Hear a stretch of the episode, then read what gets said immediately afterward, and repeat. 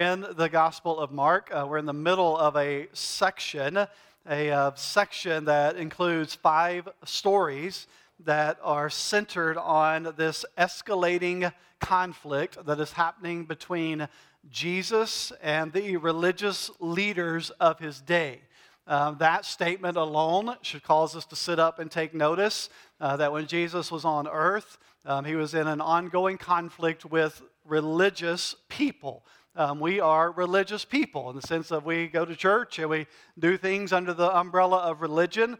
And so, if you are a religious person, uh, we should sit up and take notice when Jesus was on earth and had conflict with religious people. And so, that in and of itself should cause us not to just say it was them and uh, the way they lived, but it should cause us to self evaluate and how we're living our everyday um, religious lives. I know we don't like to use that. We cliche everything, right? It's not religion, it's relationship, all that stuff. But um, it, it kind of is religion. Matter of fact, James talks about religion, what pure religion is.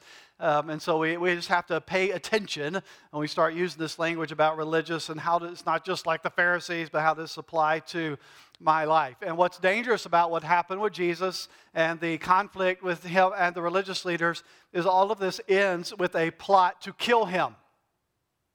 At the end of our section, uh, when we get to it um, in, in chapter 3, this five conflicting stories ends with we are going to destroy Jesus. Again, this is religious people saying these things.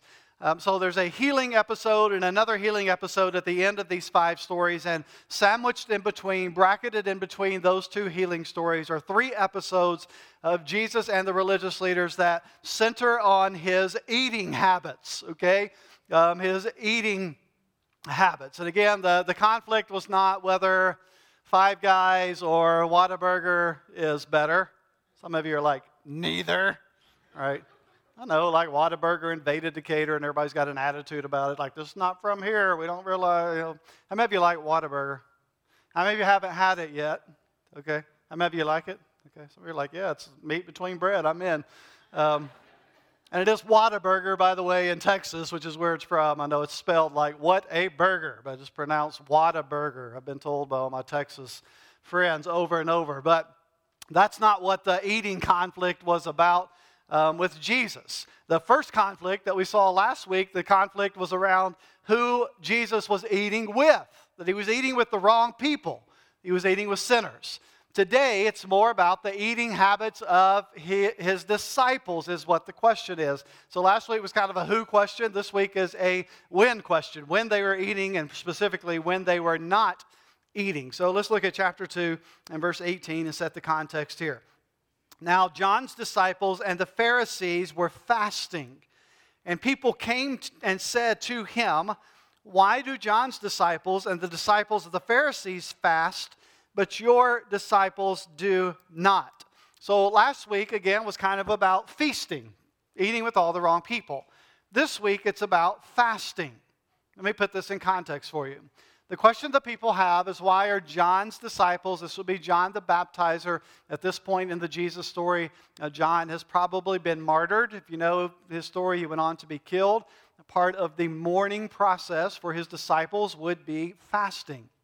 So it would make sense for John's disciples to be fasting. The second group that asked this question, why are your disciples not fasting, is the Pharisees. Let me tell you a little bit about the Pharisees. Um, the Pharisees had been around for at least 200 years um, prior to Jesus. Their name, a Pharisee, means separated ones or holy ones. They were staunchly opposed to any type of acceptance of the Greco Roman culture of that day. Remember, they're under Roman rule and reign now. So, any acceptance of the Greco Roman ideals or values um, into Jewish life was, was, was frowned upon and uh, disregarded completely. They attempted to live life completely, strictly by the Torah, and then this other group of traditions that were um, the, their own traditions that were called the oral traditions. And these um, are displayed in a lot of kind of Jewish writings from the first century. Matter of fact, the Jewish historian Josephus who wrote a lot around the first century, um, said this about the Pharisees they were extremely influential among the common people. Extremely influential among the common people. Um, history tells us there's probably about 6,000 um, Pharisees. They were considered the uh, authorized interpreters of the law. Uh, they were considered strict adherents um, of the law and their traditions. Matthew calls it the tradition of the elders in some of the stories about Jesus there. And basically, this was this detailed set of oral traditions that were added on top of the Torah. And so, if the law of Moses, first five books of the Old Testament, said, do these things, do not do these things, uh, the Pharisees and other Jewish groups um, came along and said, in order to not do these things, we need to not do all these things to prevent us from doing this. And soon, not only was it just about first five books, soon it was about everything. Everything determined what was right and wrong and not just exactly what the law said. So, this was the Pharisees. And again, of all the religious groups of his day, uh, Jesus was aligned more closely with the foundational beliefs of the Pharisees. But he regularly stood in conflict with them over their one strict adherence to the law and then to these added traditions. Jesus accuses the Pharisees of overvaluing their traditions and undervaluing the intent behind the law.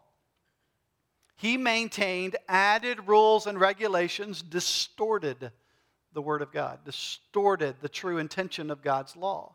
So instead of honoring God's law, their web of rules and regulations confined and burdened those attempting to live by these demands. What we see in our text is an example of that. Three of the pillars of first century Judaism were prayer, alms giving, so giving to the poor basically, and fasting. These were three pillars known in first century Judaism. The law, Torah, only required fasting one specific day of the year for the Jewish people, the Day of Atonement. That was a reflection upon Moses bringing the children out the day that the death angel passed over. Atonement was a, a big celebration in Jewish life. And so there was one day a year that fasting um, was, was, was commanded. But the oral traditions that had been created on top of the law, those teachings specify at least three other types of fast. Another, as a matter of fact, when the Pharisees were around, they also fasted every Monday every Thursday because fasting became kind of this badge of honor, a badge of religious commitment and piety, a way to impress God, to sway God in some way in my, in my favor. Not only did it become that, but it also became kind of this, this badge among the people. Like that's a religious person, that's a righteous person because they fast. The people began to notice, right, this kind of religious adherence to fasting as a that must be a righteous person. That must be an unrighteous person because they do not fast. So you can kind of see why this question was generated. The people around Jesus notice the disciples of Jesus are not fasting. They're not like other religious groups. And so they began to question their sincerity. Fasting was also believed to be this act that would hasten God's redemption, salvation. Remember, they believed in a coming Messiah. And fasting was a way to, to hasten that. And so they would fast, beckoning God to bring salvation. That salvation would come, that his kingdom on earth would be delivered, that his promises would be fulfilled. And so here's the question Jesus, are your followers unconcerned? Are they unconcerned about the salvation of Israel? Are they unconcerned about God's coming kingdom? Like, why are they not fasting? Why are they neglecting this religious ritual? In that context, this is a legitimate question. We have to think they grew up in an environment where everyone they know that they considered religious or righteous were people who fasted regularly. And so it's a very natural question. Jesus comes along, this rabbi is gathering these followers, all this healing's happening, all this preaching is being done about the kingdom, and so they're scratching their heads. If this is true, why, is his, why are his followers not even fasting? Let's look at the response of Jesus, beginning verse 19. Jesus has something to say. And Jesus said to them, Can the wedding guest fast while the bridegroom is with them?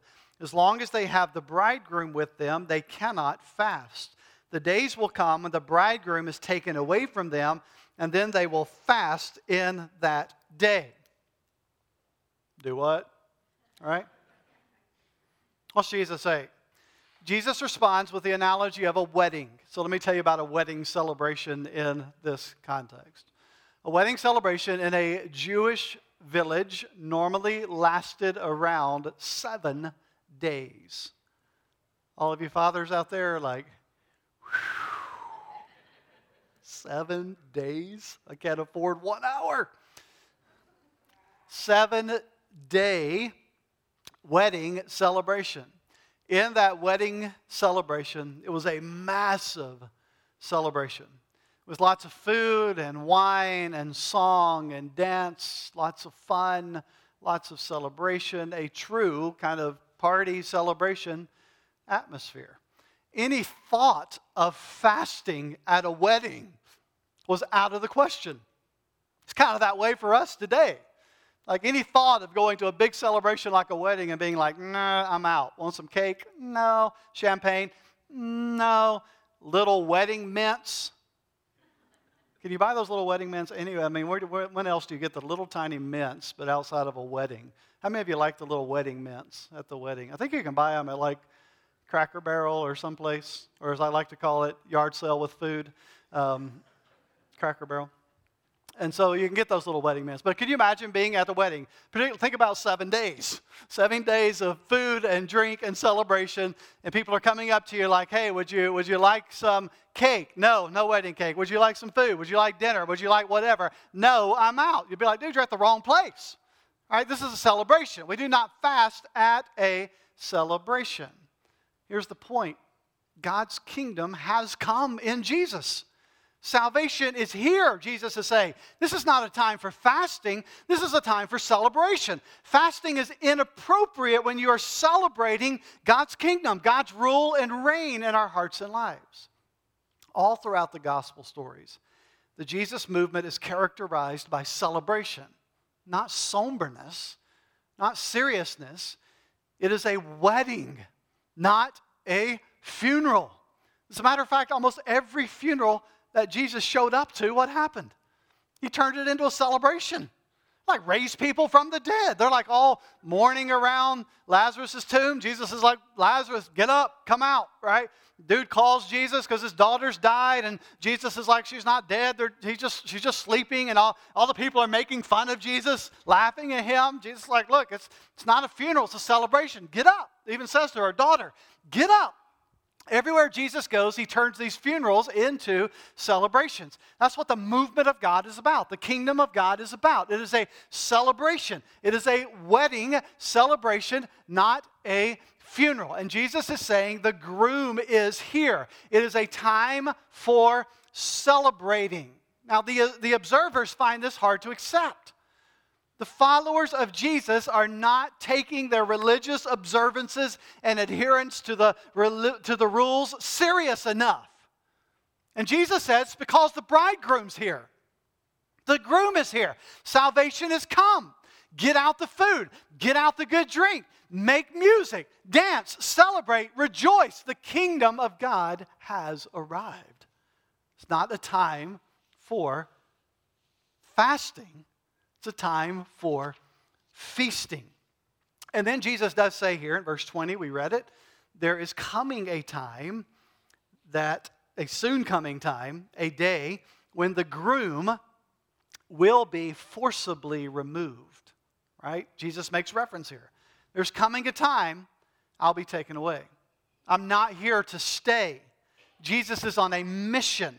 He will die, be raised back to life, and then ascend to the Father. The groom, who is now present, Jesus is saying, will be taken away. He is present now, but he will be absent then. But follow this. His absence, we learn as the story develops, his absence enables presence. His absence enables, remember what Jesus says to the disciples? I'm going away so that what can happen? The Holy Spirit can come and live and dwell inside of you. He would, the, the Savior who was present would be forcibly removed and become absent, but in his absence, he is providing presence. God Himself will live inside of us. He will return to the Father in order that the Holy Spirit will descend and take up residence in the lives of the followers. The Holy Spirit will enable and empower the advancement of this new kingdom, this new movement of Jesus followers. It operates outside the confines of this old way of doing things. The presence of God is something new. It will be experienced, not just anticipated. The kingdom of God, Jesus is saying, is a new reality. The kingdom has come. Now, follow me. We've talked about this some. The kingdom has come, but it has not been fully realized, has it? We still live in a broken world. And so we live in this, this tension. We exist in this already. Jesus has accomplished everything that's needed, but not yet season. The kingdom has not been fully realized on earth. Salvation is already provided, and yet we long for and anticipate his second coming when his kingdom will be established and finalized on earth as it is in heaven, as Jesus prayed. When final victory is established. So, what happens in this in between time? In this in between time, let's just use fasting since that's our example. Fasting is one of those spiritual practices that, and here's the allusion of Jesus in this verse, that helps us focus on who He is and maintain this posture of watchfulness and repentance and anticipation of his return. Now, we'll, we'll come back to that in a moment at the end of the message. Let's finish the text first. Jesus illustrates this with two parables from everyday life. Look at verse 21. No one sews a piece of unshrunk cloth in an old garment. If he does, the patch tears away from it, the new from the old, and a worse tear is made. No one puts new wine into old wineskins. If he does, the wine will burst the skins, and the wine uh, and the wine is destroyed, and so are the skins. But new wine is for new wineskins. And again, we say, huh? Let me break it down for us. Parable number one depicts this kind of idea of a new patch of cloth that is sewn onto an old garment. And when this garment is washed, right, this old garment's been washed many times, it's um, already lost, you know, it's not going to shrink anymore. Uh, this old garment's been washed, but when this new patch is placed on this old garment, when it goes through that process, um, the, the shrinking will happen. It will cause a tear in both the garment and the patch. So I have a few things in life that I'm kind of particular about one of the things I'm particular about is I have um, certain items of clothing that I feel like, I don't even know if it's true, but I don't want to test it. I feel like if I dry them, they're going to shrink. Are you with me? And so I'm constantly saying to Ash, you know, she gets tired of it, and uh, we try to balance laundry around the house, so I do laundry as well. But uh, when she's washing and drying, I try to say, hey, I put X, Y, and Z um, in the, the wash this week. Please do not dry it. Just hang it to the side. Some of it makes sense, some of it's just absurd. Like, who cares if a t shirt shrinks up? I have like t shirts I want to wear, and I don't want it to be like a size medium after it comes out. And so, a perfect illustration of this. Like, Zach got a brand new hoodie for Christmas, and it was an expensive hoodie and all these things. And um, like a typical teenager, he like wears something for seven minutes, and then it's in the wash and dry and all that. There's no like, you know, you can wear this longer than just one time for six minutes, right? You can wear it like multiple times. Uh, but none of that, none of that logic, because that would actually involve putting a piece of clothing on a hanger and putting it back in the closet. So do away with that theory. Um, and so Zach gets this nice hoodie, and um, he, uh, he does wash, and he comes in the next day, and I'm like, "What happened to your hoodie? It's like up to here and here and like here. Like that hoodie cost a lot of money, and it was a, whatever it was large, and now it's a small. Like what happened? And sure enough, put it in the dryer."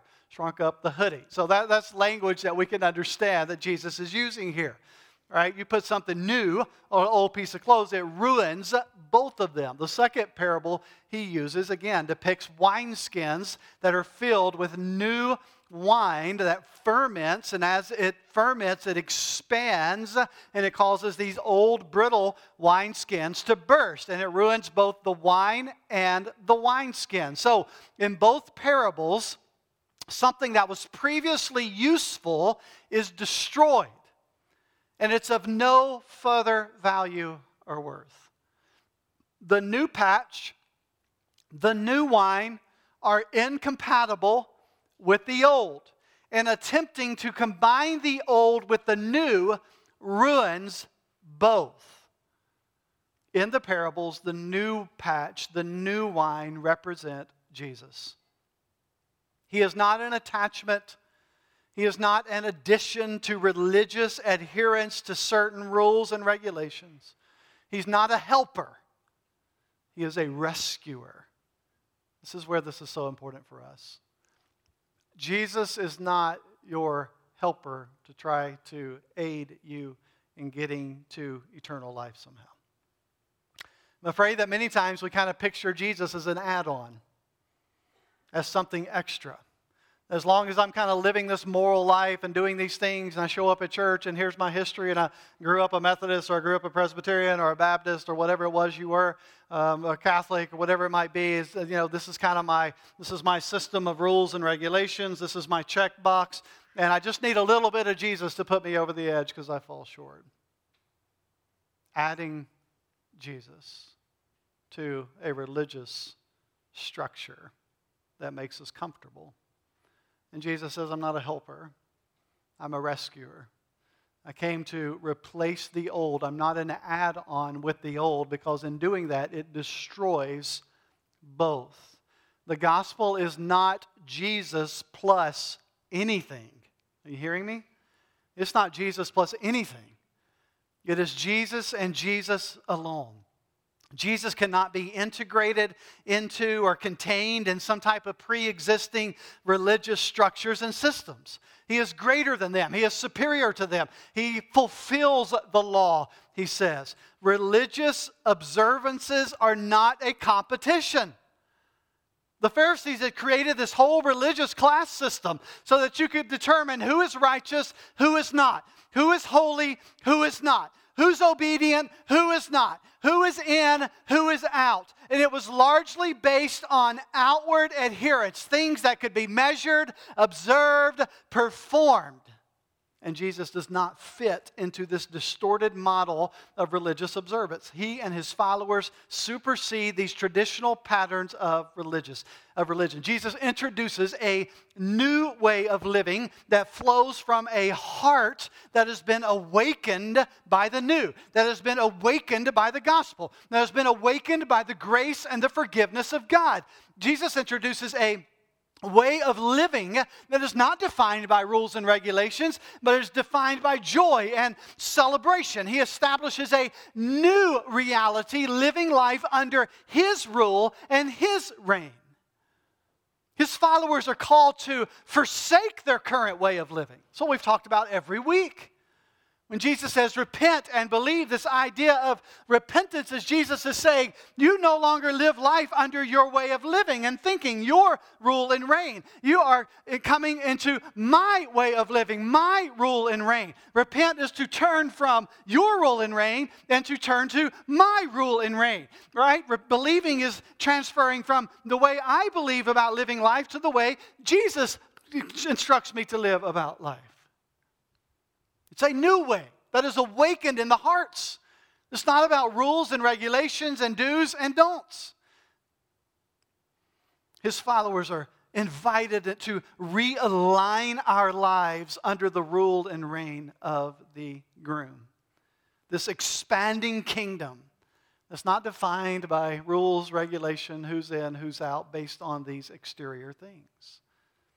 Let's be honest this new way of living is a threat to the religious status quo.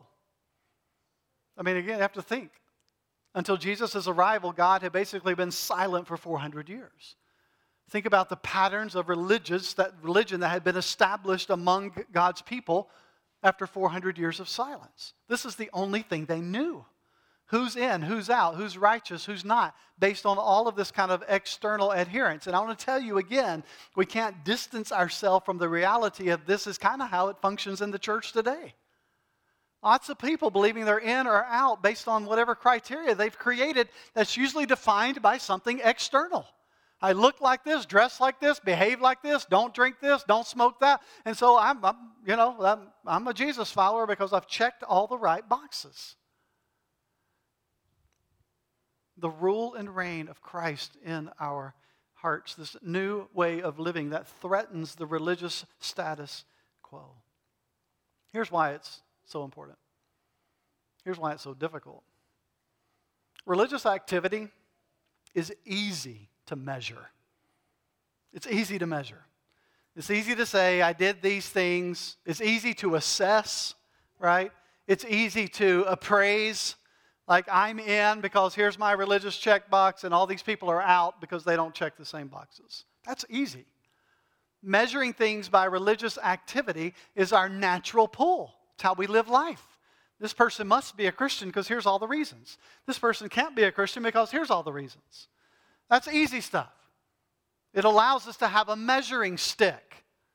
And this episode of Jesus with the Pharisees about fasting, it challenges us. It challenges us to question the purpose and the motive behind our religious activities.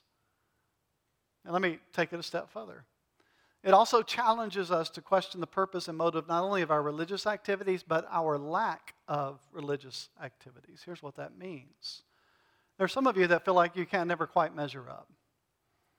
Maybe you're not like all in with Jesus because you think like, here's what that looks like, and I, I, I can't keep all these rules. I can't keep all these regulations, and my life looks like this, and here's what it means to follow Jesus. It looks like this. And so you've just kind of wiped your hands of the whole thing.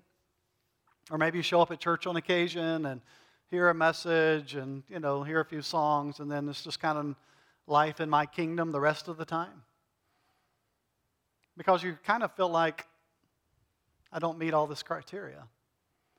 And so, Jesus, the story of Jesus invites both those of us who are drawn toward the idea of here's all my do's and don'ts of what it means to be a follower of Jesus, and those who are the opposite. Right? I say it all the time. It is for both the self righteous and the unrighteous that need the gospel. This invitation into the kingdom.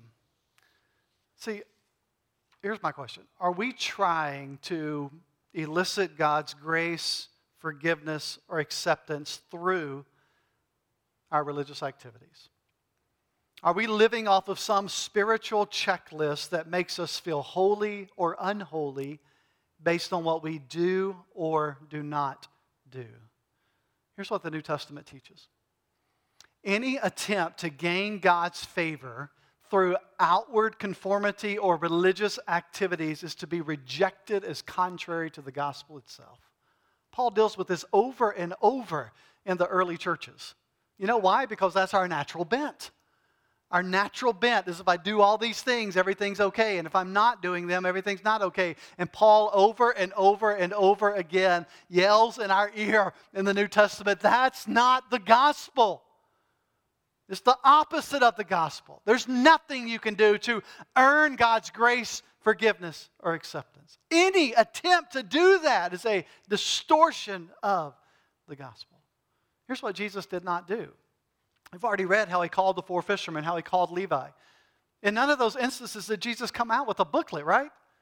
Jesus didn't come up with a booklet and be like, like here's what it means to follow me. Here's the 72 rules. If we're going to go oral traditions route over 350 rules, okay? Here's the 72 rules of what it means to follow me. Do these things and you can be one of my followers. Give up these things, stop doing these things, start doing these things. Here's my booklet on what it means to follow me. What did Jesus say? Wherever you're at in life, and we saw last week how Levi was at a pretty jacked up place. Wherever you're at in life, follow me. Follow, follow me, Jesus said. It's not about the rules and the regulations, the do's and the don'ts, and here's your list of what it means to follow me. It's about step by step, everyday living, eyes fixated on Jesus. And the opposite of that is a distortion of the gospel. So, fasting and other religious observances and activities, they are meaningful. They are sincere. Listen, when they come out of our love and devotion to Jesus. Conforming to certain rules and regulations is not what it means to follow Him. We live in obedience from our acceptance by God, not for His acceptance. You have to get that distinction in the Christian life. Fasting and other religious activities and observances is not for God to love me, for God's acceptance, for God to smile on me. It is out of it. It's because God has loved me, because God has accepted me. I fast because I'm so in love with Jesus right now, I can't even think about food. I read my Bible not because I get to check some spiritual checklist that makes me acceptable before God and God's going to love me more today because I spent five minutes reading this morning. I read my Bible because I'm in love with a God who would redeem me. And I want to get to know Him more. And because I'm accepted by Him, I want to get in His Word. I want to talk to Him. I want to tell other people about Him. The difference in for acceptance and from acceptance. I don't want us to miss in these stories of Jesus right here in Mark that Jesus' ministry focuses more often on table fellowship than fasting. Like he is accosted by the religious people of his day for spending so much time in table fellowship with the wrong people. And we saw last week, he's the center of these events, he's the host of the party. He is the bridegroom, and joy is found in the celebration of the groom, of who he is. And this idea continues today. True and lasting joy are found in Jesus. So let's break this down in everyday life as we live life as kingdom citizens in this in between season, the already that has been accomplished and the not yet that is still to come, we focus our eyes and celebrate who Jesus is. That he is absent yet present. Here's real life. Because he is absent, we face sorrow because he is absent, we face hurt, we face pain, we face difficulty, we face temptation, we face sickness. Because he is absent, we invite people in Sarita's stage of life to come up and pray over her because he's absent. There's brokenness. There's cancer and there's chemo and there's sickness and there's struggles and there's divorces, and there's hurt, and there's grief. Like, right? This is, this is what marks the not yet part of our existence. The brokenness still exists. And so we face the brokenness of a world where his kingdom has not been fully realized. It's not yet. At the same time, he is not completely removed from us. He is present. You see, we do not face the brokenness alone. We do not face it alone. We face it with the confidence and the hope and the joy that His kingdom will be fully realized and the brokenness will be vanquished and redeemed for His glory and for our good. He is with us. He walks through the valley with us. He does not leave us alone in the valley of shadow of death. He is there. He is real. He is present. He is with you and in you. Already, but not yet. And in the, in, in the meantime, we keep our eyes fixated on our King living as kingdom citizens, fasting, praying, getting the Bible in us, walking in obedience, not so that we might somehow gain his approval or be made righteous, but because we are already approved and righteous in him. And that is worth celebrating. It's worth celebrating. So hear me clearly. We are followers of Jesus. That's worth celebrating. So, what that looks like in everyday life is celebrate it, right? Invite people over to your house to celebrate. Like, gather around the table, break out the good food and wine, like strike up the music and dance, and enjoy the grace and the goodness and the gifts of our King. Celebrate Him. He is worth celebrating. He is a good and gracious King who gives gifts. Enjoy the gifts. We are followers of Jesus. And so we gather as followers of Jesus and we enjoy the gifts of our King. We enjoy the gifts because the gifts point us where? They point us to the giver. He is the giver of good gifts. He is worth celebrating. So gather with other Jesus followers in this in between season, the already, the not yet, where brokenness still happens, to encourage and to celebrate and to get our eyes fastened on Jesus. Remember what Jesus said at the Lord's Supper? Again, time of eating, right? Time of remembrance. Again, a lot of what Jesus' ministry happened around the table, amen. And so there's Jesus, Lord's Supper. He says, You're going to do this with me, but there's coming a day when you will do it where? In God's kingdom. He's pointing ahead to that final scene when we will gather as his followers around that final table, that final feast, and enjoy that final wedding celebration. Celebrating him because he is worth celebrating. Let me just read it for you. This is not even on the screens. I just thought of it this morning. But here's Revelation 19. In Revelation 19, there's this scene where there's all this rejoicing in heaven.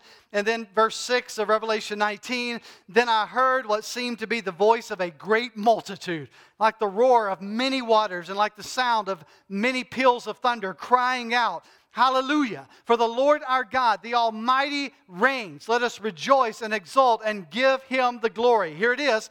For the marriage of the Lamb has come, and his bride has made herself ready. It was granted her, right? Granted her. We live from acceptance. It was granted her to clothe herself with fine linen, bright and pure. For the linen is the righteous deeds of the saints. And the angel said to me, Write this Blessed are those who are invited to the marriage supper of the Lamb. And he said to me, These are the true words of God. What's happening in Mark 2 is an anticipation of what happens in Revelation 19 when Jesus says, The groom is here. Celebrate, right? It's a wedding happening. It's not a time for fasting and mourning. It's not a time for sadness. It's a time for celebration. And what Jesus is doing is he is pointing forward to a final wedding celebration when we will gather around the table and eat good food and drink good drink and make music and dance and celebrate King Jesus for all eternity. And guess what? In that moment, all the brokenness is gone. It's removed. It is taken away. And we spend eternity together as followers of Jesus, living in eternal life, celebrating our King. And so, when we gather, when we take the Lord's Supper, and we get together in small groups, when we invite people to our house to eat good food and to talk about Jesus and celebrate what he's doing, right? When we do all these things, these are small little glimpses of what it means to be Jesus followers who are looking forward to a final day when we are invited to the what? Marriage supper of the Lamb. And all the southern people are like, Amen. They called it supper, right? The, final gathering at the final table of our King to celebrate Him for all eternity. So, when we sing, when we lift our voices to our King in the here and now, right? We are anticipating a day when we will celebrate Him for all eternity. So that's why I encourage you, man, woman, boy, girl, celebrate King Jesus when we strike up the band and sing, celebrate Jesus. It's not about you, it's about Him. I didn't like the worship today. Good. It wasn't for you, it's for Him. I wasn't saying like I didn't like the worship today. I thought the worship today was awesome. You know what I'm saying, right? Before you whisper in my ear, I didn't really like the worship today. Good. It wasn't for you, it's for Jesus. We are celebrating Him. Talking to men right here. I know, I know. tend to take a step back. All that celebration stuff, singing stuff, raising hand stuff, not really for me. I'm a southern man. I hunt and fish and fix cars and mow grass, right? That's not for me. I get it. I get it. Not about you. It is about celebrating a king who is worth celebrating and anticipating a day when the brokenness will be removed and the not yet will become the now. Let's bow our heads for prayer.